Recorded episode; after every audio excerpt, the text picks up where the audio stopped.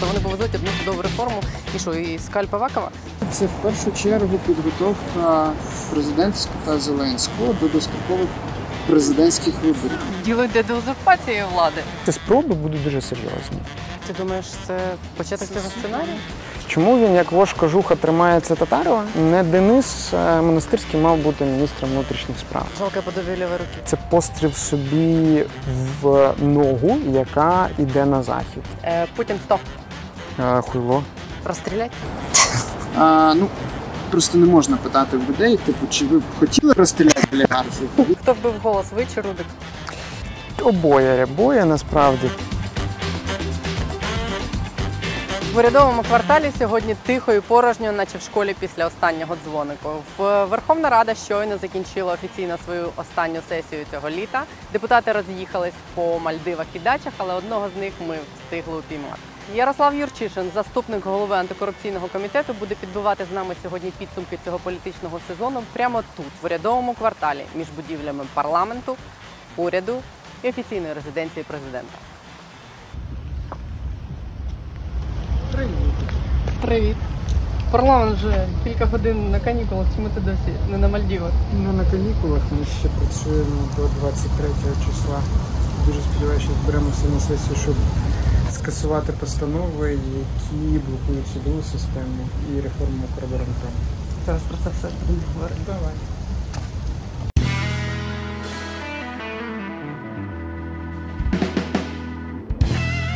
Я хочу, щоб ми сьогодні підбили підсумки цього політичного сезону. І ви його так ну, потужно закінчили. Судову реформу ухвалили, а Авакова звільнили. Так оце ніби справжні сценарісти написали таку останню переможну серію. Як так? Як так вдалося, як ти це оцінюєш? Ці перемоги дві. Дуже різні сценаристи цих перемог. Тобто, якщо першу перемогу готувалася ще, напевно, з 17-18 року, коли стало зрозуміло, що судова реформа Порошенка буксує. І тут треба віддати належне громадським організаціям, таким як ЮР, Центр протидії корупції, багато інших громадських організацій, які з дня в день били в набат, що якщо насправді не змінити систему добору суддів, то ніякої судової реформи не буде. Одразу після того було зрозуміло, що потрібно міняти саме ВККС і Вищу раду правосуддя, тобто органи, які притягає до відповідальності суду. Дуже довго велася дискусія з Петром Олексійовичем. Він ніяк не хотів власне втрачати можливість впливу на суддів, яку йому ілюзорно створював заступник керівника офісу судді Філатов. А чому ілюзорно? Неможливо виконавчій владі контролювати суддів. Тобто можна на паритетних засадах домовлятися там з окружним адміністративним судом, що ви менше чудіть, але і те, що нам цікаво, там дуже чітко ставте і вирішуйте, а ми вас не будемо чіпати. Тобто судді, типу, вважають, ми самі собі господарі, і там тільки точково типу, можна домовлятися. Це не так, що всю систему можна контролювати. Це маєш на увазі? Саме так. Система судочинства як система незалежної гілки влади, в принципі, дуже мало залежить від виконавчої і від законодавчої гілки влади. Ну, якщо ми не беремо там абсурдних речей, типу взяли і не дали грошей в принципі на судову систему, от і партеся собі як хочете. А сама система побудована в усьому світі так, що судді це ну, де-факто закритий, закритий план, який сам встановлює свої параметри етичні. Відповідно їхнє ключове завдання це визначати, що законно, що незаконно. Якщо зламати ключове, це щоб етичні стандарти не працювали, то відповідно все, що незаконно, буде законним, і все, що потрібно влади, а все, що цікавить суспільство, буде незаконним. Що зрештою зараз відбувається в Україні. І тут дуже важливі власне органи, які відбирають суддів, і органи, які е, можуть притягати суддів до відповідальності. Тому, коли Порошенко не реформував власне відбіркові комісії суддів, так і дисциплінарні, то стало одразу зрозуміло, що він починає домовлятися судовою влади. Він просто намагається укласти довго, такий довгостроковий договір. Ви не чіпаєте мене, ви всі мої справи там під сукно, я не чіпаю вас. Тобто, якщо у вас якісь кримінальні провадження, ще щось, ніхто вам фактично не указ. А ламати цю систему почали спочатку, коли створили Національне антикорупційне бюро.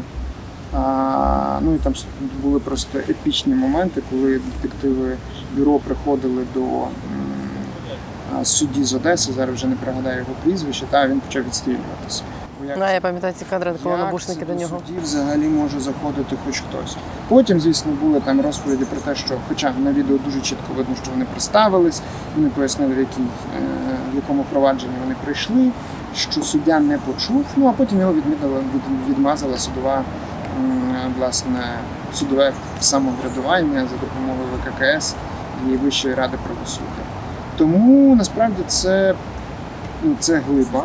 Цієї глиби би е, власне отримання адекватних правил відбору Вищої кваліфікаційної комісії суддів і Вищої ради правосуддя при відборі вирішальну роль будуть грати міжнародні експерти.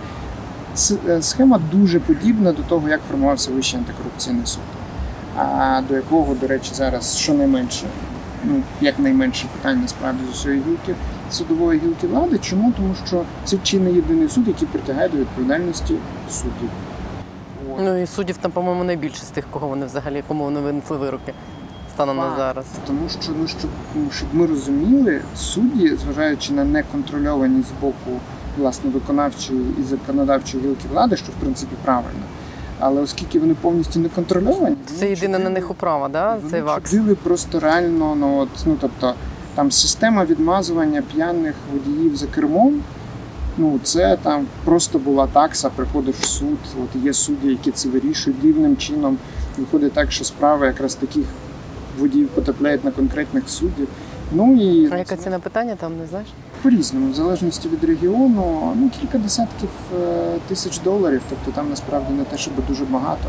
Ну але все залежить. Тобто, якщо там п'яний просто його зупинили, і тому що він там віляв по дорозі, це одна такса, а п'яний, який врізався в стовп інша, а п'яний, який просто там е, його треба відмазувати, бо він на пішохідному переході збив е, пішохода. Ну дай Бог, щоб не смертельним фіналом то в принципі це там достатньо такса. От і раніше, а ВККС в таких випадках робить дуже просто. Не ВККС, перепрошую, Вища рада правосуддя, коли до них приходить дисциплінарне провадження на таке судді, суддя терміново йде на пенсію. Ну на пенсію 150 тисяч гривень. Ну так, на хвилиночку. Тому так, да, це ну це грандіозне досягнення. Ми до цього йшли, я вже я кажу, ну без малого років 4, якщо не 5. І е, надзвичайно велика участь в цьому власне громадських організацій, ну засобів масової інформації, які ми звертали увагу. Та? Ну, судова реформа фактично складається з двох частин: це реформа перезавантаження ВККС, верніше перепризначення її ж нема, Мгм. і перезавантаження ВРП. Ви обидві їх ухвалили. Вже остаточно це я так розумію. Це позачергове засідання наступного тижня. Ти зараз скажеш, що там з ним. Ну я так розумію, що це вже питання вирішене. Е, я так розумію, що ви всі оцінюєте це як типу ну реально проривне рішення і нормальна реформа без усілякого там подвійного дна. І це спрацює, чи ще є якісь нюанси, які можуть застопорити цю реформу в майбутньому? Хотілося б сказати, що ура, ми нарешті, але нарешті ми отримали шанс. Бо прийняття закону це навіть не реформа, це прелюдія до реформи. Це ми, умовно кажучи, на фліпчарті намалювали, що ми хочемо зробити. А потім починається робота. Потім починається власне створення комісій, які будуть відбирати. Починається дискусія в цих комісій між міжнародними представниками, тобто незалежними експертами, делегованими нашими міжнародними партнерами і представниками а, судової гілки влади. Потім починається дискусія ймовірно щодо конституційності цих кроків, бо Конституційний суд вже сказав, що ми ж, звісно, вітаємо судову реформу, але все має відбуватися в межах Конституції. Ну і тут читайте як хочете, да? тобто там А як це скажемо ми? а як це скажемо ми? Та от ну найпрекрасніше в цьому всьому, що здається, це чи не перша офіційна заява Конституційного суду, чи до звернення до них, в принципі, а оцініть хоч щось. Так? О, тобто тут одразу так дали зрозуміти, що ви знаєте, ну ви про нас не забувайте, ми ж наша ж думка важлива. От. А, а тут ви ще ж там будете зараз закони про Конституційний суд приймати, тому майтеся на увазі. От і тому дуже все залежить від того, як буде втілюватися. Ну тобто, все одно доведеться там тим самим громадським організаціям пильнувати, стежити, Надихати тиснути.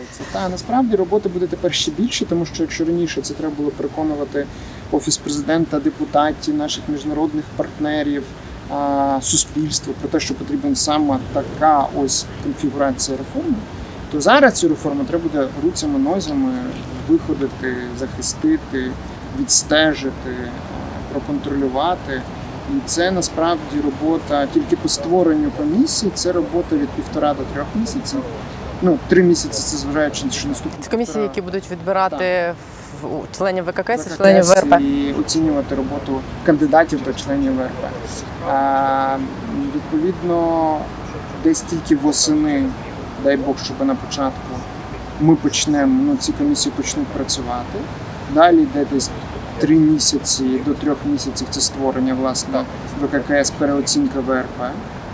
От, і відповідно лише десь через півроку в нас почнеться а, реальна робота по очищенню судового судової гілки влади від ну від вовчого суду. Ну тобто за півроку реально можуть почисти- почати чистити оцю всю суддівську систему. Десь Саме так, півроку. саме Ну це, так. мабуть, і небагато півроку. Це оптим- оптимістичні оцінки. Я дуже сподіваюся, що наступна осінь у нас така достатньо складна в плані е, повернення е, боргів по міжнародних зобов'язаннях, що це дасть хороший там даній реформі, бо увага до цієї реформи з боку наших міжнародних партнерів максимально пріоритетна. І тут дуже просте пояснення, чому.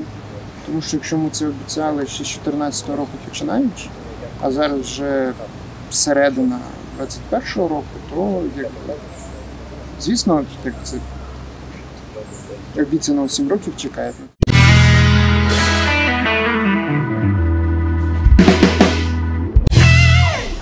Якраз біля президентської резиденції. Тобто, дивись, мені здається, що люди от цей тиждень сприйняли там звільнення Авакова, судова реформа. Типу, як знаєш, кожен раз, коли таке відбувається, така перемога, то здається, що типу, ну от нарешті влада вхитнулася в той бік, який би хотілося суспільству. Типу, зміни країни. А ти кажеш, що ти тільки що сказав, що якраз навпаки, що діло йде до узурпації влади. Ну, Чи ти віриш, що вони цього хочуть і що вони на це здатні? Е, хочуть, да, здатні ні. Ну, якби виконавці у Зеленського страшенно хромають. Чому він, як вож кожуха, тримається Татарова? Тому що це чи не єдина людина, яка насправді знає, як працюють е, правоохоронні органи. І кладучи руку на серце, не Денис Монастирський мав бути міністром внутрішніх справ. Просто після того зашквару з вимогою звільнити татару Власне, так, призначення? так. І виходить, що зараз Татаров знову залишається в унікальній своїй позиції керівника офісу, керівника, заступника керівника офісу президента, який буде рішати все. І от, умовно кажучи, в нас єдиний момент узурпації влади, який насправді де-факто відбувся, що призвело до Майдану, це була команда Януковича. Вони працювали технологічно, вони всюди розставляли своїх людей, вони працювали системно. Ці намагаються ці намагаються те саме, просто ці- не вміють. ці просто взяли, ну оскільки своїх кадрів немає. Порошенка людей брати, ну якби так достатньо взяли, але це кожного разу викликає якби питання виборців. Ви ж розказували, що вони ж найгірші, да, ви і тому подібне. І тому вони якби з цієї історії збилися. І тому вони почали взяти поза брати позавчорашніх. Шкарлет в освіті, Татаров в офісі президента, Любченка в фіскальній службі. А це люди, в незалежності від того, хто де в них був, вони звикли працювати в системі тотального контролю. Тобто ти, типу, ставиш своїх людей і з них питаєш. При тому з них питаєш за касу, з них питаєш за призначення і тому подібне. Але проблема в тому, що а, ці люди в системі Януковича були середнім рівнем, навіть Тут вони. А тут вони керівники і розуміють, що керівники, які стоять над ними, типу Єрмака, типу Зеленського, вони не до кінця розуміють, як це Розуміють менше, ніж вони навіть. Вот. І тут починається Вони казус виконавця. Да. Тут починається Це казус виконавця, що коли треба, вони працюють. А коли треба доказати, наприклад, що Денис Монастирський ну, це не той варіант, і опа, міліція починає типу, не працювати. І тут виникає куча моментів. Вона зараз є, коли президент обіцяє, що в нас ні в якому випадку не будуть рейдерити між іноземців, ну якби ж інвестняні, все нормально. І тут вже ж е, просто роздягають канадського інвестора. Та? От він приходить до президента, президент навіть нічого сказати не може. Ну як він не приходить, його не пускають. Чому? Тому що президент по факту нічого сказати не може. От тому а, узурпація влади мало ймовірна, бо всі офіційні лиця, типу Зеленського, там Венедіктової, а, хто нас може там узурпувати? Ну, теоретично. Юрма. Ем, ну, у мене якби своє персональне ставлення до а, Єрмака. Мені здається, що він занадто закомплексований, щоб насправді мати можливість отак, от, типу, взяти і отаким от стати там цей. І дуже дрібні питання вирішуються. Тобто там, де, там, да, там, де можна ну, якби, брати цілими галузями, беруть ну, там. Ви е, це, крадуть по дрібному? Ну от, ну тобто, ну якби, а, ну от, типу, знову ж приклад Нафтогазу. Та? Тобто приходить чувак і каже, я тобі цю всю систему типу, покладу от, в ноги, бери, користуйся. Нафтогаз при формальних прибутках це не те, що генерує найбільший кеш. Найбільший кеш генерують, ну, наприклад, ті ж самі на, ну, якби не зареєстровані родовища нафти і газу по всій Полтавщині, частині там наші ці, типу Харківщини, Сумщини і тому подібне. Туди зайти вони взагалі не розуміють як. Маючи всю повноту влади, там зараз от, ну, временщики або ті, кого ще росіяни раніше завели. Інша історія, ви накладаєте санкції на фірташа. При цьому всі облгази фірташа, які ну, формально не фірташа, не? вони далі працюють і далі генерують кеш кому? Фірташу. Тобто чуваки не розуміють, куди заходити. Тобто вони навіть віджати не здатні. Е, вони здатні віджати тільки от то, що от, от, от так от, Очевидно, от наочно лежить. От тому і власне західні інвестори це най, най, найнезабезпеченіше в цьому всьому а, ситуації, бо вони вони працюють по правилам. Тобто вони приходять і кажуть, от це наше. А ті кажуть, е, ні, це вже не ваше. Ну от, як би, а ми тут ні при чому, це оці там чорні ріелтори чи як їх там і тому похоже. А, насправді, е, єдине, що рятує нас від узурпації влади, це те, що е, ті, хто теоретично, от легітимно, теоретично можуть узурпувати владу, вони не здатні. І навіть ці всі проби з там з звільнення Тупицького указом президента, паралельна реєстрація закону, притом на минуточку конституціалістами, типу Веніславський, закон реєструють, що суди можуть не мають права скасовувати укази президента. Ну, як би така Білорусь-Білорусь. Ну, але цей закон ніколи не буде а прийнятий. Хто головний юрист? Це Татаров, який генерує рішення? Е, Там все сложно, бо насправді офіційно головний юрист Смірнов, але він ну, достатньо якби, професійний, щоб в певні речі не вписуватися і казати ні, от. І тут починається творчість, якби у сім'ї няньок е, дитина без ока. Тобто починаються генеруватися якісь грандіозні ідеї різними юристами, е, ну, тим же самим Веніславським, ще комусь і ще комусь коли воно виходить і все складається в якийсь пазл, воно в пазл не складається. Бо тут, типу, Харківська школа справа, тут, типу, там взагалі невідомо що, а тут ми підгледіли там в Польщі ще десь, а давайте от, типу, от це от зробимо. Тому я скептично ставлюся до можливості узурпації. Спроби будуть дуже серйозні. Але запобіжник це їхня непрофесійність, і головний запобіжник це суспільство. Бо коли найбільше ми найближче ми були до узурпації влади, це коли під формулу Штанмаєра намагалися фактично виконати мінські домовленості. Українці, ну, українська влада ніколи не зможе узурпувати державу, якщо за нею не буде стояти Рашка. А якщо за владою стоїть Рашка, та, тобто якщо вже влада пішла на домовленості з Рашкою, то відповідно суспільство повстане. Тут є небезпечний тренд, бо наші кулібіни е, вирішили, що якщо заході гроші дорогі, то давайте може в Китаї трошки візьмемо. Ну але в Китаї гроші це ж е, механізм запрошення миші в мишеловку. Вони ніколи не дають інвестиції просто так. Вони дають інвестиції тільки під те, що можна типу, викрасти, чи те, що ну, Чи з'їсти? викрасти. те, що можна економічно позичити шляхом е, негласних е, агентурних дій. От. Е, ну, тобто, де-факто Китай заходить тільки туди, де йому цікаво встановити тотальний контроль.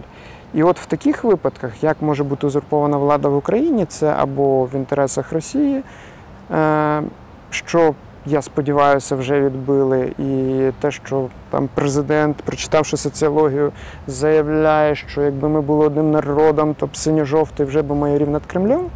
От, і гривня ходила би в Росії.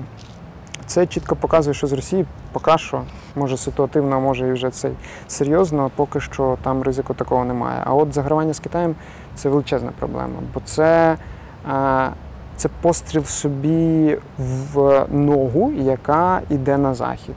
Тобто, і тут, якби це є такий певний ризик, але поки що це ще на такому рівні, що насправді теоретично можна зупинити.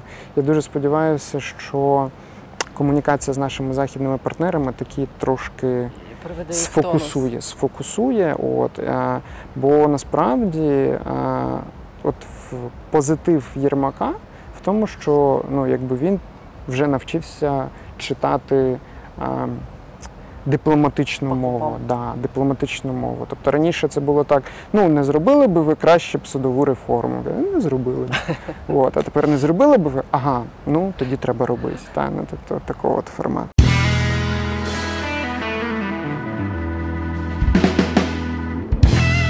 Слухай, а є в тебе пояснення, чому влада взагалі от, ну, пішла на таку форму цих двох законів, яка ну, задовольняє всіх вас, захід. Ну, це було трохи неочікувано від людей, які намагаються все завжди щось, якісь лазівки лишити і, ну, в принципі, залишити під контролем собі все. Це чи не єдине, що можна повести в, у Вашингтон з боку Зеленського, і що А отримує однозначно позитивні відгуки, а з іншого боку, це те, що ну, в принципі реалістично якби зробити навіть з такою, перепрошую, недолугою командою, от, яка оточує діючого президента.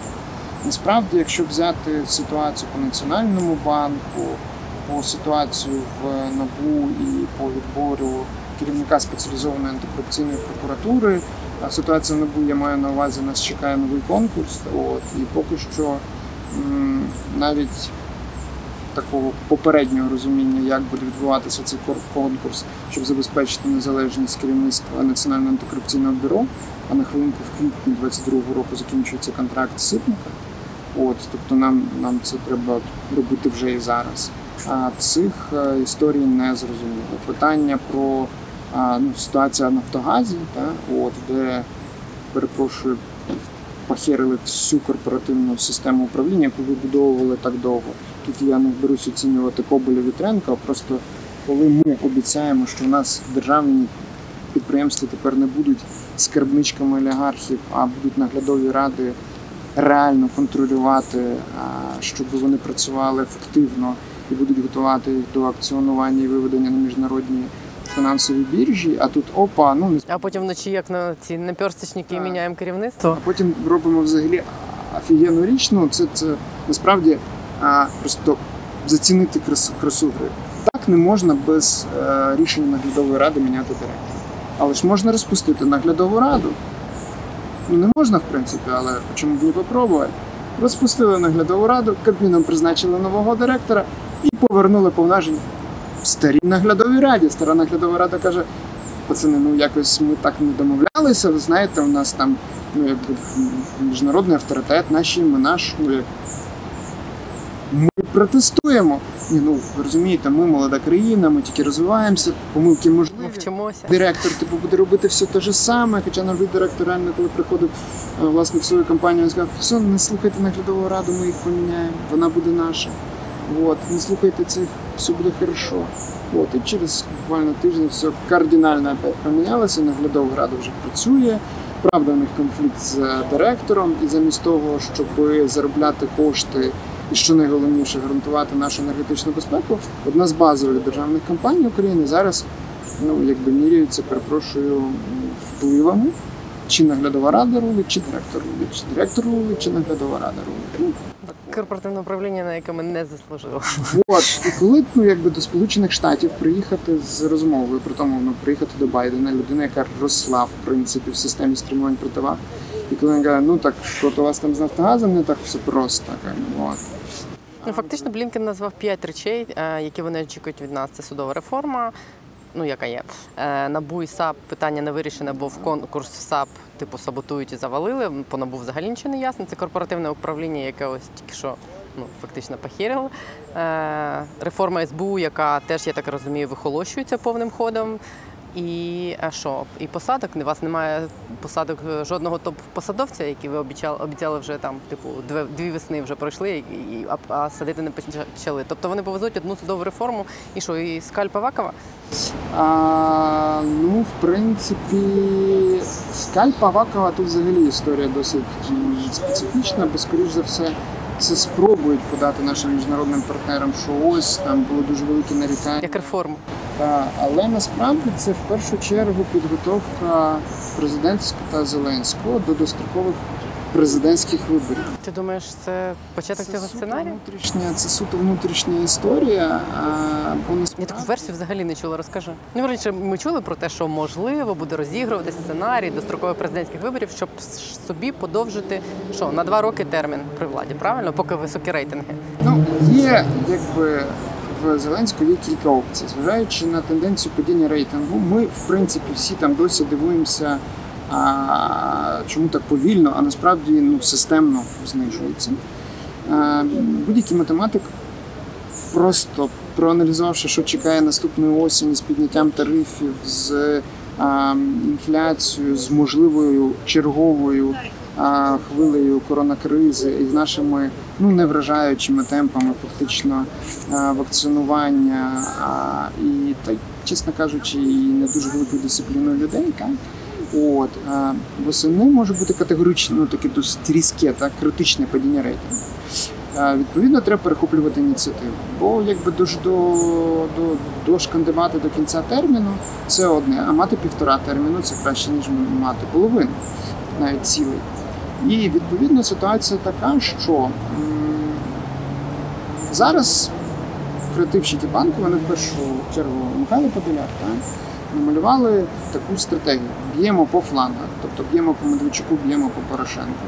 Зганяємо виборців в центр. Але поки ми ще тримаємо, поки є ще там фішки, типу аля нічого не означаючий закон про боротьбу з олігархами, там відставка Авакова. Це ж все плюс там якийсь невеличкий відсоток до рейтингу. Так?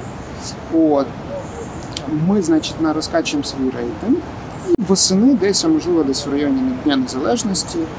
Вони що у мене вони люблять якісні такі картинки. Десь на в районі Дня Незалежності Зеленський виходить і каже: справитися з олігархами тими механізмами, які в мене зараз є, немає можливості. Розстрілять? А, ну, просто не можна питати в людей, типу, чи ви б хотіли розстріляти олігархів? Відповідь якби гарантована, але це а навіть те ЦВК, яке зараз є, хоча знову ж таки ходять дуже такі плідні чутки про те, що на осінь і їх будуть розганяти. От, а, і вже їх навіть повідомили. І що найцікавіше, там десь мало бути якийсь візит е, по програмі Айфес, чи то в Швейцарію, чи ще кудись. Його перенесли на пізню осінь. Ну так, на хвилиночку, якби, а щоб були такі опосередковані підкази. І от восени виходить, чи День Незалежності, скоріше виходить Зеленський і каже: ми проводимо референдум на тему, чи має РНБО повноваження боротися з олігархами. Ну, бо в Конституції цього не написано. От, ну, якщо там, куча народу скаже, що має, то куди ж попереш? Доведеться і Конституція не І що тоді? От. А паралельно це буде вотом довіри до мене. Чи ви вірите, що я можу боротися з олігархами? І поки немає хороших, хорошої альтернативи. Бо і в е, Порошенка, і в Бойка, який неймовірніше буде ем, представником від промислового юга І сходу. і схода, півдня і сходу, ну тобто фактично від проросійських сил.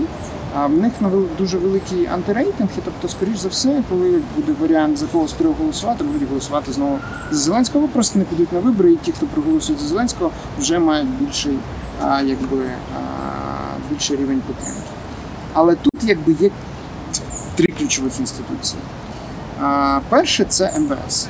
Чому? Тому що вони гарантують Вже гарантували, ми як минулого разу перемогу Зеленського на президентських виборах. Тут питання таке, що останні події не переконують Зеленського, що Аваков Зробить це вдруге? вписується так само, як він вписувався раніше. Зрештою, навіть поведінка міліції на 87-му окрузі вже не була така 100% прозеленська. Тобто певний період часу вони там взагалі не втручалися в позицію.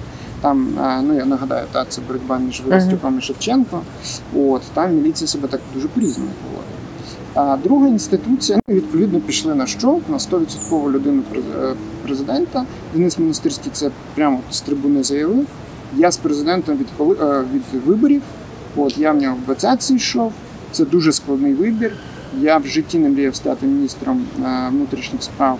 В принципі, хоча навіть на початку говорилося, що дуже ймовірно, що він ним і буде, от якщо відставлять Авакова. Ну але Авакова тоді, в принципі, були дуже такі чіткі можливості контролювати. Зараз якось вдалося його переконати, що краще, можливо, і не треба лишатися.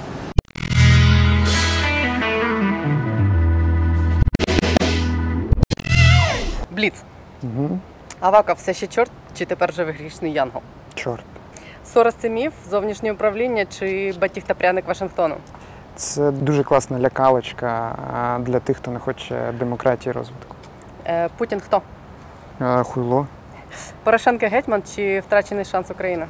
В свій час гетьман зараз краще би був таким аксакалом, який дає поради, але не заважає рухатися вперед. Зеленський вирок Порошенку чи вирок країні? А, Зеленський втрачені надії.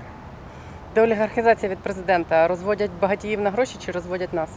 Нас розводять, створюючи враження, що розводять багатіїв на гроші. Чому досі не в НАТО? Тому що не дуже сильно хочемо. Хто вбив голос, ви чи Рудик? Обоє, обоє насправді, хоча ну, думаю, що більше відповідальність за офіційними керівниками, як тими, що є, так і тими, що були. А, у Рудик є американський паспорт. Уявлення немає Справедливість це. за те, що варто боротися.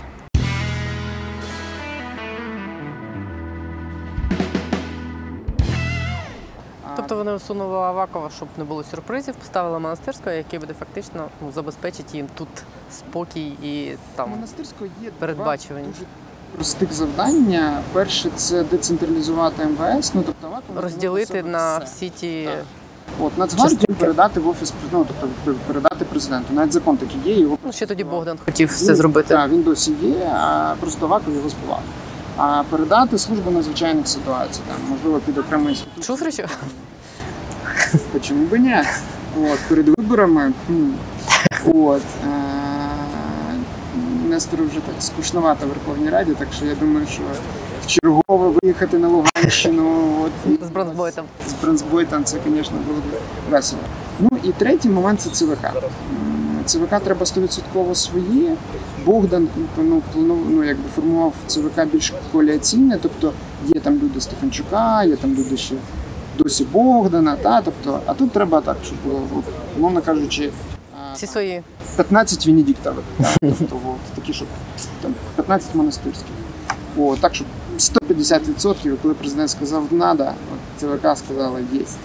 От, а, і тут з виборами нема проблем з Конституційним судом, бо спочатку була історія, що хотіли розпускати парламент, але тут потрібне підтвердження конституційності розпуску з боку КСУ.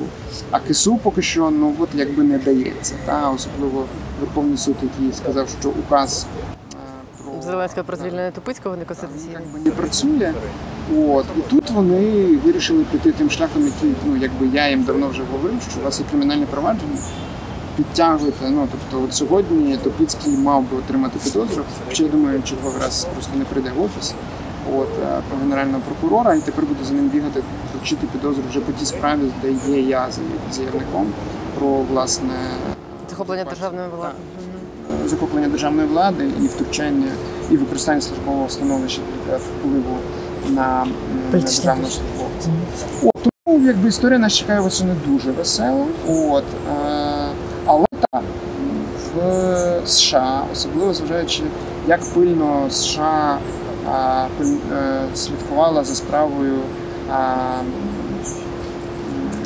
Каті Гандзюк, як кілька разів були такі ну, зауваження про те, що міністр внутрішніх справ у нас, ем, скажімо, не дуже демократичними методами діє, а, і ці такі натяки були. Я думаю, що, звісно, в Вашингтоні е, Володимир Олександрович згадає про відставку Авакова, що от Зв'язочка на фюзеляжі. да, да, да. Але по факту єдине, що можна вести, це, ну, це судову реформу. Все решта, поки розсипається дивідend, От, але ну, СБУ дуже тягнули. СБУ дуже тягнули. Засідання були вплоть до а, вчора. Вчора навіть здається, комітет збирався і щось вирішував. Але це вже зараз цей закон, це вже такий. е, Жалке подобі лівої руки. Франкенштейн, тобто зшитий вже з таких, ну тобто вже навіть самі автори не переконані, що він в принципі якби встане. Так? От, а про піде тут взагалі досить складно, бо кількість збільшують, економіку не прибирають, але маскують, що вона тепер буде тільки зовнішня економічна діяльність.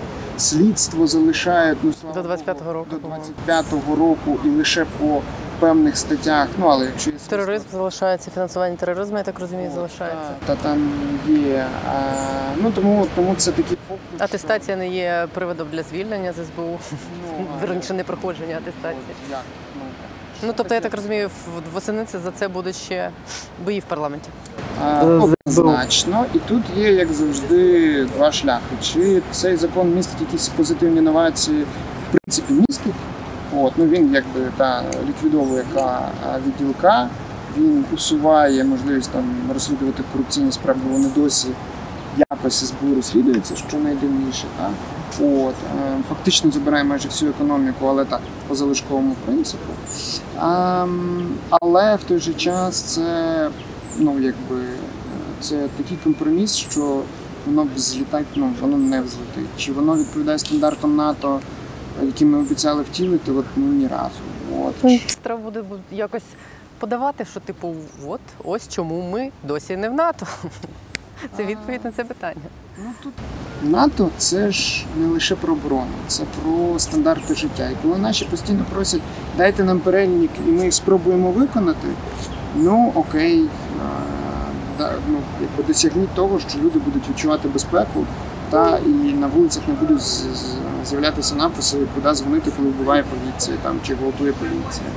Що коли людина там пропрацювала все життя, от вона буде мати гарантоване забезпечення, яке вона хай навіть сама відклала, але держава гарантує, що банки не згорять, там всякі не знаю, бахмутюки і тому подібне їх не розорять. От разом з, з Коломойськими. Ну це ми поки що гарантувати не, м- не, можемо. Тому власне ці дискусії про те, що дайте нам програму членства, ну, в принципі можуть дати. Ну, ми її виконувати будемо з такими темпами Ще крок вперед, три кроки назад, та от ще там, дай Бог, 30 років. От тому в даному випадку ну аргументація, що СБУ це один з таких достатньо серйозних блокувань на шляху до НАТО. Наших колег з більшості переконує, що треба хоча б якусь фігню прийняти. Перепрошую, ну хоч хоча б що. От щоб назвати там закон, який називається СБУ в нас вже в натівських стандартах. І все. От. І НАТО таке, типу, ну, круто, пацани, ми за рах, але ж вони прочитають. А оце якби найбільша проблема в тому, бо вони читають. Це не варіант, коли слуги голосують за щось, а потім що серйозно ми за це голосували. Що ми серйозно подовжили типу, мораторій на вивезення залізного брухту в інтересах Ахметова, Пінчука? Та ні, не може такого бути. Ну, реально, проголосував. Та ну, покажи, показуй. А ну я не дочитав. Тобто вони голосують тако за відмашкою, не читають. Не всі, але ну на жаль, більшість так. Ну, на жаль, більшість. Ну якби це класика, виходить на трибуну, хтось і каже, от це дуже важливий. Там раніше це був євроінтеграційний, тепер там гранатівський там законопроект, треба обіцянка президента в програмі. Хоча Ніколи такого там не було життя. Голосуємо, ну і диш, диш, диш, диш, диш, і потім типу так. А що це було? За що проголосувати? І тому, власне, ну да, ну на, на одну судову реформу. У нас, якщо подивитися там бюджетні всякі ініціативи, інновації і тому похоже, ну як би на одну судову реформу 10 таких питань, щоб краще б Верховна Рада, звісно, і, і, і не приймала законів. Може тоді і менше доведеться знову від виправляти.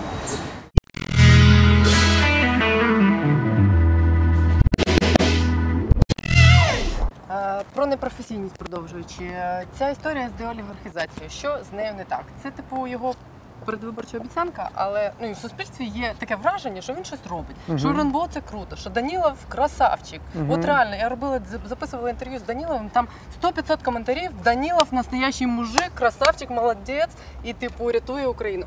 Як пояснити людям, що це все не спрацює, якщо не буде підкріплено якимись реальними не знаю, механізмами. А я так розумію, що воно не дуже буде підкріплено. Ну, е, справді це не спрацює. Чому? Тому що дуже чітко на це відповів е, Ігор Валерійович Коломойський, коли його запитали так, ну що, Зірку почеплю він каже, ну нормально, особливо якщо типу, компанія буде хороша, чого би і не побути в одному списку.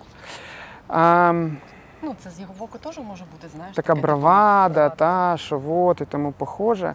Ну, е, проблема в чому? Проблема в тому, що для того, щоб боротися з олігархами, е, потрібно встановлення правил. Бо жодна країна не перемогла олігархів, е, намагаючись пересадити їх в тюрми. От, бо як казали ще італійські борці з мафією, та краще бідний е, мафіозі на свободі, чим багатий в тюрмі. От, Зеленському постійно продають прості рішення складних проблем. Та, ну, типу, у вас е, там, не знаю, болить нога, давайте відрубимо. А, олігархи зараз поки що не показали, що вони як би, проти боротьби з ними. Тому що а, коли якби, Коли вони почнуть мочити, мочити його зі своїх телеканалів, це буде Коли там почнуться протести шахтарів, тому що в черговий раз Ахметов вирішить, що а, ну, а чого, можу закупити вугілля не тут, а за кордоном, і в принципі показати, до чого все це здалося. Коли зникнуть добрива, тому що Фірташ а, на свої нібито арештовані активи в, а, в хімічній галузі та вирішить опа і там зробити велику реконструкцію. Зараз це модно. От коли просто почнуться серйозні перебої з е, інфраструктурними якимись речами, та от е, люди ж не будуть думати, що ну якби їм ж не поясниш, що знаєте, в нас боротьба з олігархами, треба потерпіти. Треба потерпіти.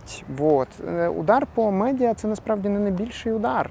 А удар по тому, що в кожен з них завдяки бездіяльності антимонопольного комітету, завдяки наявних своїх суддів, вони контролюють сфери, які критичні для життя країни.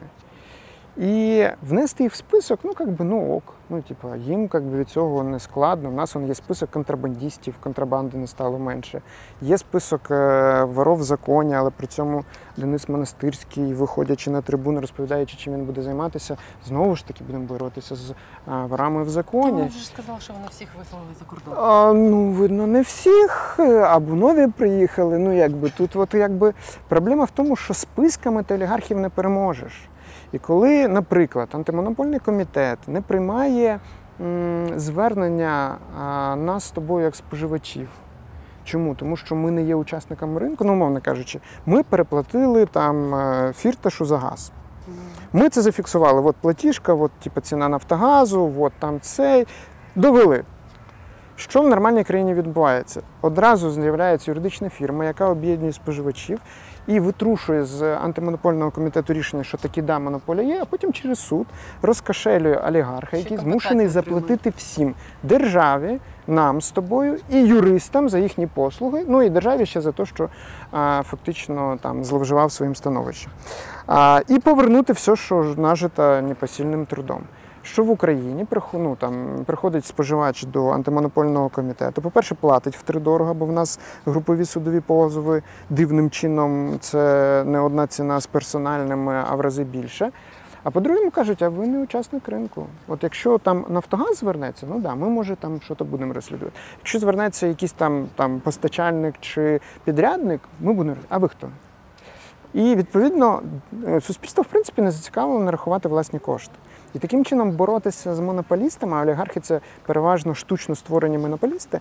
Ну з ними нереально. Я ну дуже якби довго говорю, але в реальності боротьба з олігархами це е, знищення корумпованих судів, тому що в таких умовах олігархи не можуть себе захищати. Це е, ефективна діяльність антимонопольного комітету. А в нас антимонопольний комітет дає, е, подає через депутатів, звісно, законопроекти, які на минуточку знижує штрафи, а не підвищує. Ну, типу, Та, ну так, якісь смішні штрафи. Ну, типу, Ну, що таке порі- 70 тисяч? От останній штраф, що я чула, наклали там на когось днями. Ну от, ну Що тобто, таке для них чувак реально три, Ще й три вони пішли в суд оскаржувати ці рішення Ні, ну це із принципа, це із принципа, бо вони, вони потратять на суд, напевно, грошей трохи більше, ніж, умовно кажучи, це їхніх 3-4 вечері. Та? От. Але в принципі, та, щоб монопольному і навіть Не завідно було. було. Да, от. Тому в даному випадку ну, це профанація. Профанація людям подобається. Чому? Тому що знову ж таки це дуже просто. Та? Там болить нога, відріжемо ногу. От, а, всіх покарати, розділіть і тому подібне. Але якщо воно ну, реально дійде до другого читання, в чому я глобально сумніваюся, от, а, Що вони його взагалі покладуть на полицію і їх запутають? ну, от для мене дуже показовим є епічна боротьба з мером Кличком в 2019 році. 244 голоси в першому читанні за новий закон про столицю, який розділяв посади міського голови і КМДА. І з того часу ні бум-бум. Там навіть вже якісь комісії створюють, там протидіяти там цей, а закон лежить собі, і да, кидай, кидалі. І таких є, ну насправді трохи є. О, тому що чому він був потрібен на етапі власне от такого там становлення Зеленського? А навіть якщо цей закон буде прийнятий, він буде скасований в Конституційному суді, і це дуже чітко навіть сказав Разумков, якого зараз там в любові до Зеленського навряд чи можна звинуватити, бо РНБО не має повноважень. І в принципі, ну тобто, ну відслідковувати і тому подібне, воно може, воно може радити, але знову ж таки, як це буде вводитися в дію указом президента? А указ президента по Кутупицькому лежі Конститу... Верховний суд скасував. Тобто просто ну ведеться, скасується, знову звинуватять Верховний суд, в чому там порушенню там чогось там з особливою цинічністю. Та? Згадуються оці пострадянські такі, а то й радянські такі формулювання, та? там, зрада держави з особливою цинічністю, от, вплив іноземних агентів з особливою цинічністю. Тому таке. Ну, я не вірю в те, що не стоїть міцно на ногах, а це, це, це реально така булька, от, яка розвалиться при першому ж впливі. Навіть ну незалежно від того, вони ухвалять його чи не ухвалять, там через Мгм. півроку почнеться ця боротьба з олігархами, це складання списків чи не почнеться. Через рік, ну я думаю, Зеленського все одно пригадають і люди спитають, а де? Де війна з олігархами, йому доведеться якусь відповідь давати. що він Ну і тут розраховує. варіантів куча. Наприклад, мені заважав боротися з олігархами член РНБО Денис Шмигаль, або а, який представляє, а він колись працював Ахметов. Вот, вот. А РНБО мало приймати, а вони не могли прийняти. Чому? Тому що от, от, от. Або там, не знаю, мені там заважав ну, там, Дмитро Ну, Разумков. Пізно йому скажуть на це, це що плохому танцору яйця мішають. Ну, як би да, але до того часу можна знайти ще якусь хорошу боротьбу. Можна, наприклад, боротися з тими ж самими сиросятами чи з там, не знаю, ну от як, як в Росії зараз активно борються з іноземними агентами, чи там навпаки. е, Бігти 100 метрівку для вступу в НАТО. Ну тобто, насправді проблема в тому, що ми зараз маємо владу, яка дуже класно вміє працювати з короткостроковими бажаннями людей. З настроями. Да, от вони в цьому геніальні. Ну тобто, квартал же ж е, він системно запускав якісь пробнички. От, якщо йшло, розвивалося аж до цілих фільмів. От, а якщо не йшло, ну оп, типу, як ця концепція помінялася, працюємо, працюємо в принципі далі. Ну, Просто тут якось так виходить, що ця гра стає е, самоціллю. Ціль не реформувати країну, а ну, створити картинку. Про реформу України в принципі не йдеться. Е, Зеленський, навіть коли найщиріше розповідає, що він хоче робити, це залишити слід в історії. Але він вже залишив. Ну, як би він... Тим, що зніс попередників і всі старі еліти. Тим, що що людина, да, тим, що людина, яка асистемна, яка не представляє, в принципі, от не маючи ніякого досвіду, ні, на що не опираючись, стала президентом ну, якби, багатомільйонної країни. І зараз в нього тема протриматися без суттєвих втрат. Ну, от, от це єдине його зараз якби завдання, бо він вже свою історичну місію виконав. Я не думаю, що він би взагалі його би розкачали на другий термін, якби не оці всі там мелкі договорників, які вже задіяні дуже багато членів його команди. Ну і завжди страшно. А ти думаєш, правда, що кажеш, що зараз його команда більше хоче другого терміну, ніж він сам? Я Що переконаний. Я переконаний, що це їхнє Їм бажання. сподобалось бути владою? Бояться, що доженуть.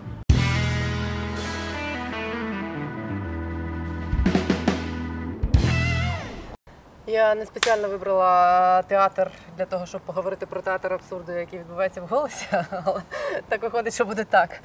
Чим закінчилася ця історія ваша з спробою звільнити Железняка з керівника фракції? Ну, зараз відбуваються формальні процедури. Дмитро Разумков отримав від нас е, всі належні документи, відправив на регламентний комітет. Регламентний комітет має розглянути ці питання. Ярослав Железняк оперативно написав свою версію події. І я думаю, що десь в вересні буде рішення регламентного комітету. Сподіваюся, воно буде законне. А, Железняка знімуть з керівництва фракції, і відповідно тоді ми будемо вже проводити обрання нового керівника. Ну бо це насправді навіть дуже дивно, коли людина призвела до того, що більшість з складу фракції не вважає головою, а вона і далі тримається за посаду. Там колізія полягає в тому, що е, він стверджує, що для призначення і звільнення керівника фракції потрібно 14 голосів. А ви кажете, що в статуті записано, що тільки для призначення потрібно 14, а для звільнення проста більшість, тобто 11. Я правильно розумію? Саме так для звільнення ну немає в переліку, тобто є в положенні конкретний перелік рішень, на яких потрібно дві третіх, і питання звільнення голови фракції Там не прописано. не прописано. Якщо регламентний комітет ухвалює таке рішення, то це ну рішення, наприклад, що праві ви, то це автоматично призводить до звільнення Железняка. Саме так, і це далі оголошення Разумковим на сесії. Ми розуміємо про дружні стосунки Разумкова З і з Железняком. Железняком, але якщо буде рішення регламентного комітету, то відповідно він не може не оголосити. А на той момент виконуючим обов'язки буде Роман Костенко. Костенко до того моменту, поки не буде обрано нового керівника. Якщо регламентний комітет ухвалить рішення, що правий Железняк, ви будете подаватися до суду? Та ми будемо використовувати всі юридичні механізми, е, власне, для того, щоб довести свою правоту. Ми переконані, що юридично наша позиція сильна. Звісно, знову ж таки, все залежить, в який суд це піде. Ну, наприклад, справу про який ви позбавлення. так і не ліквідували цієї сесії. не ми, не ми. Це президент настільки вніс. а, Невідкладний. невідкладний закон, що його вже невідкладно розглядає другий місяць, і комітет навіть першому, ну якби не провів його. це комітет Костіна і Це- його блокує? Так, це комітет Костіна, Костін е, людина Єрмака. Тому якби ми розуміємо, що тут як це Зеленський вносить, а Єрмак блокує. А виглядає ну взагалі красиво. Що як зараз взагалі співіснує дві половини фракції після того розколу, який у вас У нас немає проблеми з іншою половиною фракції. Ми Це, це у них з вами є. а, і в них з нами немає. У нас просто керівництво фракції, яке не здатне організувати роботу, і ну, все. Коли в нас е, фактично розглядаються еко- економічні закон, екологічні закони, ми передаємо слово Лесі Василенко. Коли розглядають якісь антикорупційні е, ініціативи чи правоохоронні, Кіра Рудик передає слово Олександрі Устінові. Тому що це якби ну це якби не йти на великі канали і на що що-то розказувати. Тут професійно треба відстоювати свою позицію. Тому проблеми з іншою частиною фракції в принципі немає. Є невелика частина, яка взагалі в цей конфлікт не хоче якби вникатись. Є невелика частина значно менша ніж навіть 9, яка підтримує Железняка і Рудик.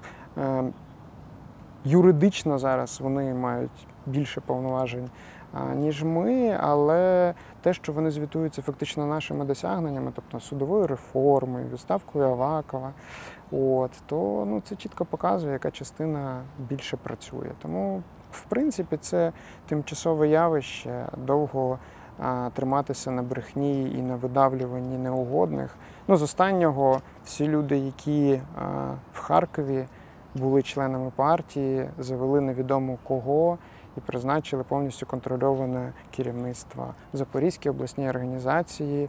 Тих людей, які працювали ще з парламентської кампанії, не запросили на засідання, де головою, згідно рішення політради партії, тобто Києва, обрали депутатку Запорізької обласної е, ради від радикальної партії Ляшка. Ну, тобто, ось таке от відбувається подальше рейдерство партії, фактично зловживаючи своїми становищами. І навіть якщо юридично бренд залишиться за Кірою Рудик, її перспективи показала річна її понадрічна робота, коли рейтинг з 3,5 впав до менше ніж 1,7. А хто така Кіра Рудик, незважаючи на те, що рік вона активно ходить на всі ефіри, знає ну, І знає статистична більше похибка. Людей, ніж знає Чмигаля чи менше. Я думаю, що десь е, Шмигаля, напевно, таки більше. От, а, Розмовляєте взагалі з Железняком з Рудик? ну, змушені, ми ж працюємо. Ну, чесно кажучи, проблема роботи в парламенті, що тебе час від часу навіть треба з Ким- Києвою а, комунікувати. Це якби важко на в Це не гігієнічно. Вот. І тому ми страшенно раді, що ми сидимо в кардинально протилежних позиціях. Але, ну, наприклад, на а, я дуже співчуваю Олександрі Устінові та Са- Саша змушена з ним працювати в одному комітеті. При тому не тільки з З ним, з Бужанським? Та взагалі там такий клондайк. А зараз же ж монастирський пішов. От, а взагалі буде цікаво, як там буде організовувати е, новий голова е, цей комітет, бо комітет мега специфічний. Я з ним досить рідко перетинаюся, але це, в общем, як це народ проти Влащенка, це такий Це в мініатюрі? це, це нервово курять в куточку в порівнянні з тим, що відбувається на цьому комітеті, коли збираються всі святачі. От. Тому, тому якби є необхідність спілкування, а знову ж таки, те, що ми маємо різний погляд на те, як має працювати демократична ліберальна партія, не означає те, що потрібний момент ми разом не будемо захищати там українську мову чи розвивати українське військо, бо при всіх рівних. Навіть незважаючи на наш там всередині конфлікт, ми розуміємо, що е, ну, у фракції голос за винятком окремих персоналів зібралася ну, якби найбільш адекватна вибірка, яка могла зібратися. Прикро, що в нас було дуже мало тоді часу, і не всіх вдалося перевірити досконало. Прикро, що бажання і далі контролювати ситуацію, не будучи офіційним керівником у Славка Вакарчука, перемогло бажання створити справді дієву політичну силу. От. Ну, але це все, це все досвід. От. І навіть в найкритичніші наші моменти, коли ми там своєю вже не десяткою, одинадцяткою збираємося і аналізуємо, що от якби був можливість не піти, то всі все одно згодні з тим, що дуже багато зроблено, зрештою, без нас би не було судової системи. Ймовірно, без нас не було б ринку землі, бо ми тоді якраз а, замінили ту частину а, слуги народу, яка в інтересах а, олігархів вирішила, що цей ринок хай далі буде в тіні. Тому, в принципі, голос це, це більш позитивне явище, ніж негативне для цього скликання парламенту. Я дуже сподіваюся, що навівши порядок в партії, або якщо не вдасться все-таки навести порядок в партії, створивши адекватну альтернативу, ми ще доведемо, що ліберальні сили здатні об'єднуватися не лише Тобто перед розстрілом. все ще є е, якась надія, що голос можна поремонтувати після цього всього? Для того, щоб поремонтувати голос, просто потрібно усунути кіру і Тобто неможливо буде з'їзд і легітимність підтвердять ті контрольовані осередки і все. А, А да, вас виключать на з'їзді. і прекрасно. Це буде чітко показано, що ті люди, які зараз є в партії, да, от, е, вони якби прекрасно взагалі не дивляться на перспективу і не розуміють, що ця команда керівництва їх веде в славне нікуди. От. Ну, тоді, якби не буде голосу, буде альтернатива. Ти відчуваєш якусь частину своєї провини в тому, що от така партія, як голос, з якою багато хто пов'язував надії, ну що такі партії, такі партії реально потрібні Україні, що вони можливі, що в них є майбутнє. Ти відчуваєш свою вину в тому, що типу, от ви довели ще раз, що ну це неможливо. Ну, по-перше, неможливо, важко? та це важко. І ми не доросли, чи в чому да. проблема? А, ні, ну насправді. а, Самопоміч, тепер ви. З лібералами складно в тому, що ми сперечаємося дуже часто за цінності, а цінності це дуже персональна річ, де кожне недомовлення, кожна поламана комунікація призводить до того, що в людей втрачається взаємопорозуміння. І тоді всі, ну тобто, от умовно кажучи, зараз Железняк свято переконаний, хоча ніхто ну, якби ніяк не може намалювати, як це, що НАЗК забрало кошти не тому, що вони зафакапили зі звітом, так? а тому, що це постаралися там, там Устінова з е, Юрчишиним. І зараз кошти не повертають, незважаючи на рішення суду, не тому, що Новіков шукає юридичну форму, як довести свою правоту, а тому, що знову ми блокуємо прийняття рішень. Ну і це вже така, знаєте, типу, така вже адаптація реальності під себе. І от в цьому величезна найбільша проблема, що коли немає нормальної співпраці, немає комунікації, будь-яка команда розвалиться. А коли керівник команди намагається витиснути іншу частину команди, ну то відповідно починаються проблеми. А ліберальні партії ні в жодній країні світу, ну окрім Британії, де певний час ліберали змагалися з консерваторами, да? от, ну якби і зараз змагаються, так? От, а, правда, з таким ліберали більш з лівим ухилом. А ліберали ніколи не були великими партіями, бо це партія дуже вибагливих виборців. І вони дуже часто міняють якби, свої пріоритети. А тут ми самі показали про те, що лише бажання, лише м, прагнення змінити ситуацію не досить. Чого Тут вам не має- вистачило? В чому була помилка? Десь прагматичності, десь е, досвіду, а десь е, насправді в цієї частини ідеалістів не вистачило амбіцій, коли там треба було просто приходити і казати Я готов. Та, типу, от давайте мені повноваження, я готовий типу, рубати всі такі, ні, ну якби, То я не Рудик стала лідером партії, тому що ніхто інший не хотів? Е, ні, ну вона стала, тому що її порекомендував е, Святослава Карчук, а всі решта були в такому шоці від відходу Святослава, що подумали, ну как би, ну, ну ок, ну типу. Здається. да, вот, ну, как А би, що ні, так, ну, може, ну, може справді є якийсь задум, може людина, яка от, там, типу, і стартап, і все остальное тому похоже, вона ж смягот. Ну, как би, вона при тим була керівником Київської міської організації, де в нас до того часу якогось нічого не відбувалося. І тому как би, це була така от помилка. Ну, знову ж таки, можна дуже багато е, там пояснювати, шукати якийсь аналіз, проводити рефлексії, але там ми відчуваємо відповідальності, що в людей є розчарування. Звісно, завжди можна сказати, ну так не треба було зачаровуватися. От, але насправді наша зараз відповідальність показати, що такі можуть. Може не, не, не як голос, може в якомусь іншому форматі, але показати альтернативу, показати її дієвість. І, зрештою, об'єднання справедливість це скорше про альтернативу і про те, що справді, навіть не маючи там ресурсів, навіть державних, не кажучи вже про олігархі- олігархічних, не маючи там доступу до провідних каналів і тому подібне, все одно можна досягати результату. Ну от судова реформа, будь ласка, приклад. Наших з Устінової правок враховано в судовій реформі, незважаючи на те, що якби, в нас комунікація слугами народу суттєво менше, ніж наших колег, а наших більше, ніж їхніх. Тому керуємо. Справедливість е, може прорости в політичну партію? Чи Я дуже сподіваюся, що якби, якщо не піде оптимальним сценарієм, справедливість не стане основою для перезавантаження голосу, то так і станеться. Якому, з ким зараз от, якби, ще рано говорити, бо поки що ми ще барюкаємося за те, щоб повернути голос в адекватне русло. Останнє питання. В тебе є якась образа на Святослава Корчука за те, що він пішов і вас фактично кинув на призволяще на Рудик, яка все розвалила? Ну, це, це емоційно, звісно, є. От, але раціонально без Святослава Карчука би голоса не було би в парламенті, не було б в парламенті Устінової, не було б в парламенті Бобровської, не було б в парламенті Цабаля Володі, якого може так не дуже знають, але з яким там всі міністри фінансів радяться, як зводити бюджети. Не було б Лозинського, Лозинського, який я вважаю одного з найбільш який не кричав на перспективних. Фокіна. І Я- на, я на, на Фокіна, на на, Макар, на, на Крав, ну, який типу, завалив а, реально Кравчуку тему з е, навіть просто номінальними виборами на Донбасі, який там реально там відбив е, дівчину Стерненка від. Е, е, Ледь не сказав беркутівців, да. От, типу, о- дівчину Стерненка ну тут все буде набагато складніше, та от, але насправді я вважаю, що Роман це один з найбільш перспективних справді молодих політиків.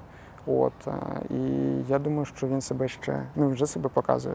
Ого, як ще покаже. Я бажаю вам успіху, щоб це не означало. Я бажаю там, не знаю, ще одного шансу, ще однієї надії вашим виборцям. Дякую тобі, відпускаю тебе на канікули. Як пишете? на роботу, але ну, в принципі, десь так на перспективу на канікули. Та дуже чекаю, е, бо в нас плани на канікули з родиною поїхати в нас в пластові табори. Це в нас, типу, найбільш такий родинний е, відпочинок. Ну а з осені насправді нас чекає дуже цікавий період, тому думаю, що не в останнє. До нових зустрічей в ефірі. Так.